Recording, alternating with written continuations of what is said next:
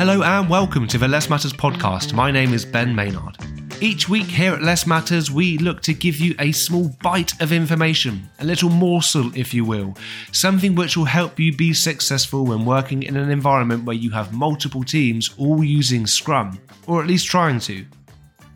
If you like what you hear today, be sure to subscribe via your favourite podcast mechanism, whether that be Spotify or Apple. You'll find us on them all. So let's get straight to it. Enjoy this week's bite.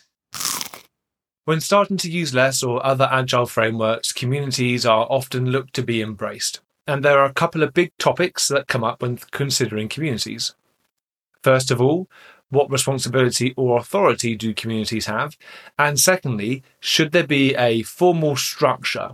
Should there be a leader? Should there be on the organisational chart? So first of all, communities, responsibility and authority. Now, communities should be created based upon an interest or a need. Communities should be populated by people who are interested in that thing or solving that problem. So communities can naturally accumulate the responsibility to drive certain conversations. Perhaps they can choose to have the responsibility to deliver training. When I was at Royal Bank of Scotland, I started an agile community and we delivered a whole heap of Scrum training across the organisation, not because anybody asked us to, but because we wanted to, and we took the responsibility upon ourselves to do that. We had no authority. We couldn't demand that people came along to the training, but people did. It was really popular. We trained oh, a good few hundred people in a very short period of time because we made it available.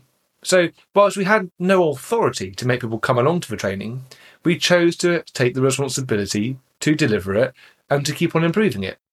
So I like communities to be able to take responsibility for certain improvements, uh, for training, for improving uh, a, a build chain, for looking at automated tests, for promoting test-driven development, for looking at ways to deal with and create emergent architectures. I think all those things are great. But I, what I don't want is for a community to have authority. Because if a community ends up with authority, then they end up becoming a, a group within the organisation. They end up being able to tell people what to do. And then it just becomes like another department. Uh, that department then will hang around, perhaps for longer than it should do, because people feel obliged to go along to it. People are not choosing to be part of a department, this formal community. They're, they're told to be. And they can't vote with their feet and decide to spend their time going to in another department because it becomes very formal and they can order that person to stay. So I like communities to be organic and I like them to take on the responsibility that they wish. But I don't like this in having authority. You know, communities can't make the changes.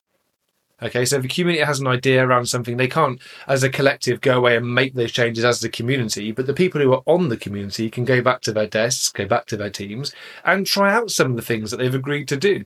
See if they work in practice, come back together and share notes, figure out how to improve it further. And if then you feel that actually this would benefit the whole of our product development group, then let's take it to an overall retrospective in LeSS, or let's find another opportunity to get with the managers and to get with the product owners and a broader representation of the teams to really share this great idea or great improvement that we've been able to achieve. Maybe it leads to an increase in the definition of done, perhaps. Some slight change in the organisational structure. But that's the decisions that are made outside of the community, but are very much uh, instigated and promoted by the community. Now, secondly, should a community have a formal structure? I, I've got nothing against a community having some form of leadership. I've got nothing against a community having some form of coordinator. It's a personal battle that I wrestled with for a long time around, am I a leader of a community? Am I a coordinator? And I, I didn't want to take on the leadership responsibility. Um, in hindsight, I kind of feel that perhaps I should have done.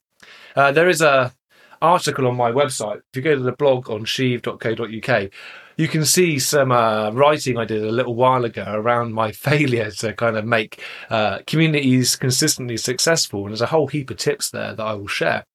With hindsight, I look back and yes, I should have taken on more of a leadership role. I should have uh, led the charge. I should have took more ownership of it. But at that point in time, I didn't feel comfortable doing it. So I wanted some other people to take leadership roles in the community, and at times they did and at times they didn't. And so I think communities do need leaders, and I think leadership can be rotated, and I think leadership should be something which we volunteer to do. If we have an, an idea of doing something in a new and better way, then as a community, we should get behind that person if we think it's worthwhile, and that person will emerge as a natural leader. Once that idea has come to an end, maybe another idea pops up from someone else and they will take leadership in that area. So that kind of spontaneous leadership, when people have new ideas about how to do things in different and improved ways, I've got nothing against that leadership emerging. I just don't want to see it formally recognised. I don't have it as a job title of community leader. Um, because then I think it ends up becoming, the community becomes uh, something a bit too static and a bit too fixed. And then again, like, like I was saying before, maybe the community will live on longer than it should do.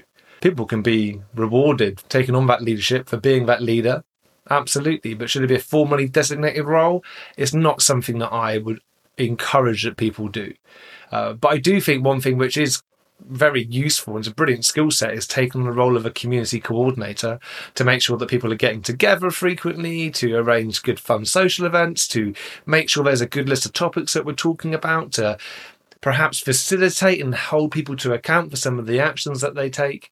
So whilst there are various roles that you can have in a community, I think that having it formally structured and having formal leadership uh, can cause some problems. Because if you think of a think of a successful community, think of a community in a town or a village or a city, and it's people getting together with a common interest, working together, often quite altruistically, and really enjoying their time together. And that's what you're looking for in an organisation, which is why, if I do a quick recap, we think we don't want them really represented on organisational charts, and we don't want formal leadership. We don't want them to be given authority to have to do things, because then it becomes a little bit more like a department. We want people, communities to take on the responsibility to do things when they feel there is something new and different and better that they can do. So I hope that's helped. If it has, let me know. If it hasn't, let me know. I'm always willing to hear your feedback. You can send me an email at ben at sheave dot co dot uk. But do let me know. Do get in touch. And uh, I look forward to hearing your thoughts on this little overview of communities. So I hope it has been useful. Mm, that was a small bite. If you're hungry for more, then do have a look on the podcast platform of your choice, and you can find plenty more great conversations and less bites from Less Matters. If you don't use a podcast platform and you'd prefer to find more information using a traditional old-fashioned website, then head over to w w w dot less matters dot co dot uk. All I want to say from here is thank you very much for listening. If you wanted to get in touch with us, you can do that through the Less Matters website or by contacting me directly over LinkedIn. Or if you're feeling a little bit cheeky, you could leave us a review. The choice is yours. So until next time, this is Ben Maynard and the Less Matters podcast.